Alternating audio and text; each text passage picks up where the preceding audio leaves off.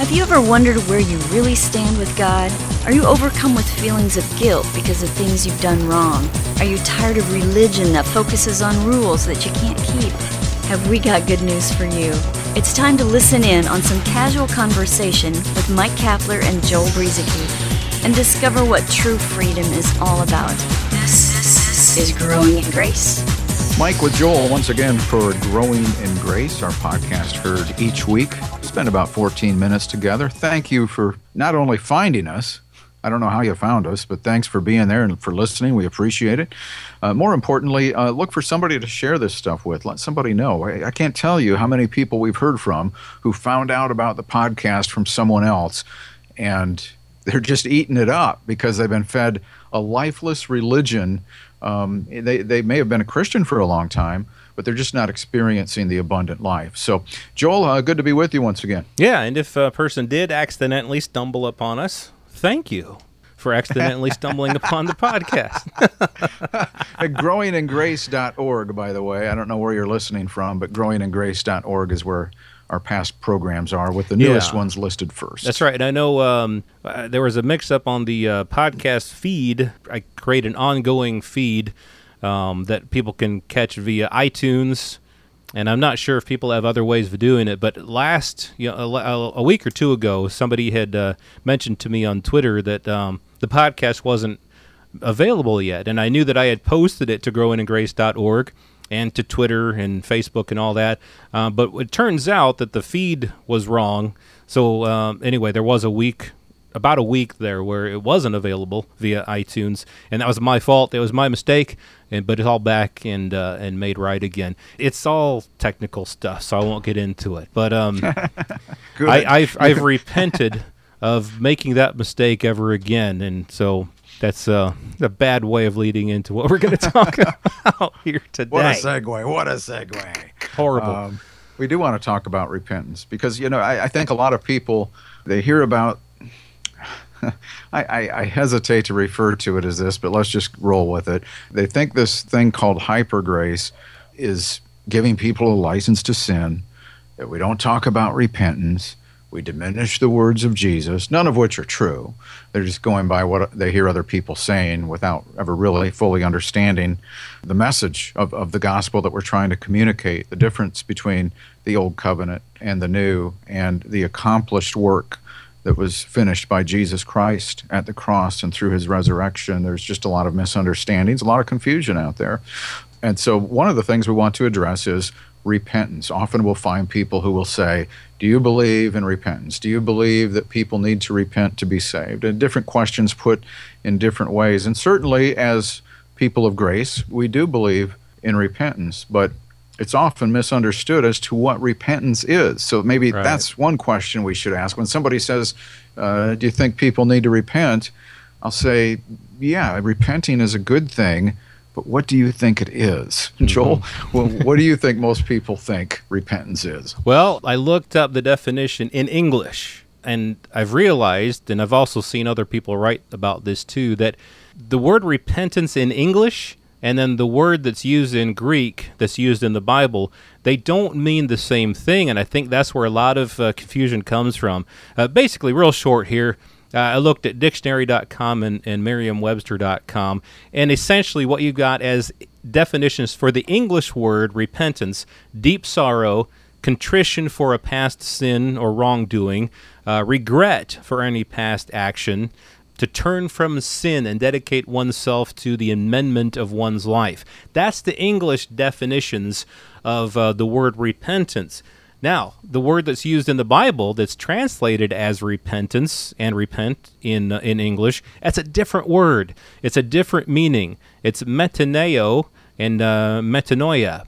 And uh, basically, same root for both of those words. But what those words mean, and here's what's key those words mean to change one's mind. And it also means to think differently or afterwards, that is, to reconsider. So, repentance in the Greek, in the biblical sense of the word, the word repent means to think differently, to change your mind. It has nothing to do, the word in and of itself, the word has nothing to do with your behavior. It all has to do with how you think. Yeah, because when Jesus came ministering to Israel to help redeem them from uh, the law that they were bound to.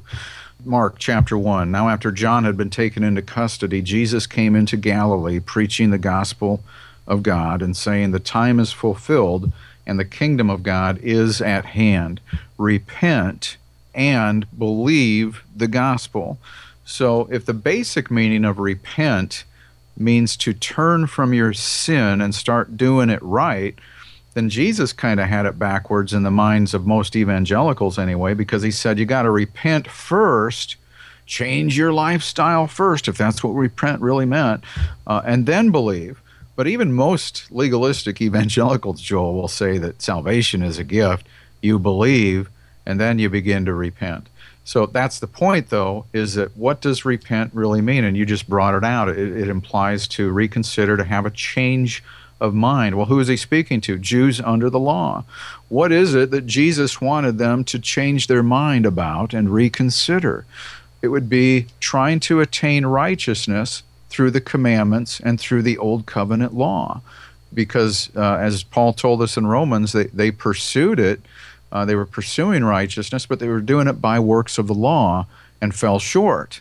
Uh, they were ignorant of God's righteousness. So J- Jesus is trying to transition them from one covenant into another that hadn't quite started yet.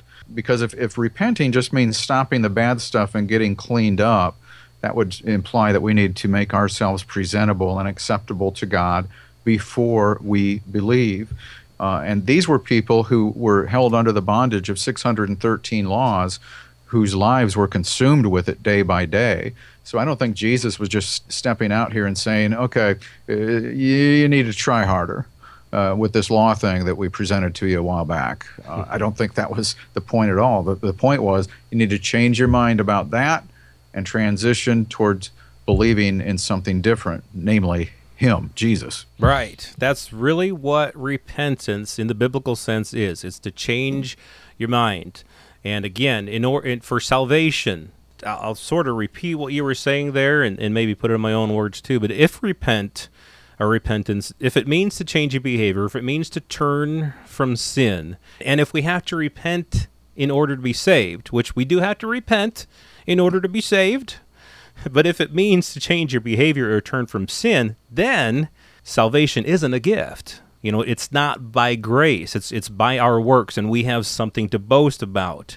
But if it's simply saying, you know, I have thought previously that my works, my law keeping or my good works were going to you know I was going to be able to present these to God and he was going to say either you know your good works are good enough or your good works aren't good enough and you know so in the end I would think well hopefully my good works outweighed my bad works. And so by uh, turning from sin I've been saved. You know I can't do that because then it's not a gift it has to be grace or it has to be works. It can't be both.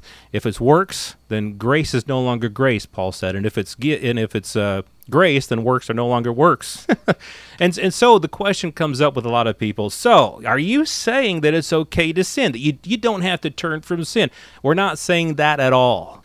We're we're saying that repentance that leads to salvation has nothing to do with our behavior. Yes, we're saying that. But in our lives as believers, here's our identity in Christ. Our identity is righteous, holy, justified, sanctified. That's our identity. Sin doesn't fit. And so it's it's a natural thing for us to turn from sin. It's not a requirement in order to maintain who we are. Rather, it's a response to God and it's a response to who we know that we are in Christ. And so, what do we do when we sin? Do we need to keep on turning from it and turning from it and turning from it in order to be saved? No. Well, here, you know, Andrew Farley was in town a couple months ago, and I think he gave the simplest illustration of what a Christian should do when they sin. He was standing on stage and he was walking in one direction as if he was, okay, I'm walking in the direction of sin. So, what do I do when I sin? Here, here's a novel idea stop so he yeah. he's on the stage. He stopped. Do a 180, turn around and walk in the other direction. So on stage, he turned around and started walking in the other direction. When you sin, that's what you do. It's not about keeping or maintaining your salvation. It's about walking in that way is stupid. It's dangerous. It's harmful. No good ever comes from sin. And so stop it, turn around, go the other way. That's who we are in Christ. And when you start walking the other way, you realize this is who I am in Christ. That other way doesn't fit me. This way does. Uh, the way of righteousness and holiness and all of that. So, you know, we're not saying it's okay to sin. We're not saying don't turn from sin. Quite the opposite, but it's all in a different context. Yeah, repentance goes deeper than that. Uh, that that change of mind. Well, people will say, well, change of mind will result in a change of behavior. Well, that that's really taking the definition of repentance to a place where it's just and that's just not there. Right. Um, but I like what you said there, Joel, because some people just think you know grace gives people a license to sin. Did you know that Jesus is grace personified? He was the manifestation of grace, where the law came through Moses. Grace and truth were realized through Jesus Christ. Uh, Titus chapter two that it's it's grace that encourages us, inspires us to live godly, righteous lives. Um, it, it's grace that empowers us to do that. It's not the law. Um, so, yeah, sin is bad. It's always going to be bad. It will bring pain and suffering and heartache and all kinds of problems in this life. Um, not to be confused with your relationship with God, but it will cause problems in this life and it should be avoided. Uh, and this occurs best when we trust in the life of God in us instead of our own willpower, our own self improvement program, or, or even the law and commandments, because by following those, uh, sin will simply increase. People will end up sinning more by trying to follow the command. That's why the law was given. And so we repent, we, we, we rethink about the, if we were Jewish, especially, and Jesus came to tell us to repent, uh, we, we rethink about where we are under this covenant and begin to consider something new and better. Yeah, I hope I hope people see the difference there. The difference between a, a behavior modification program in order to maintain righteousness with God or in order to even be saved. Because, like you were saying a little bit ago, you know, most Christians agree that we're saved by grace through faith apart from works. Now, there are some who will misuse scriptures like uh, James, who says, well, faith without works is dead. They'll take that way out of context and, and say that we do need to do works in order to be saved. But for the most part, believers agree that uh, there's nothing that we can do to be saved. Uh, but somehow that changes once we come to Christ. once we come to Christ, uh, suddenly, uh, well, we're saved by grace, but now you got to do works to maintain this thing. You got to keep turning from sin in order to maintain it. Well, of course, that's nonsense. Uh, again, it's good to, to stop doing all that uh, sitting. it's good to stop, but it's uh, it is it's not a requirement for salvation. It's just a good thing to do, and it's and it represents who we are in Christ. Well, switching gears a little bit next week. You know, they say the B I B L E. That's the book for me. But what about the T I T H E? Is the tithe for me, and is it for you?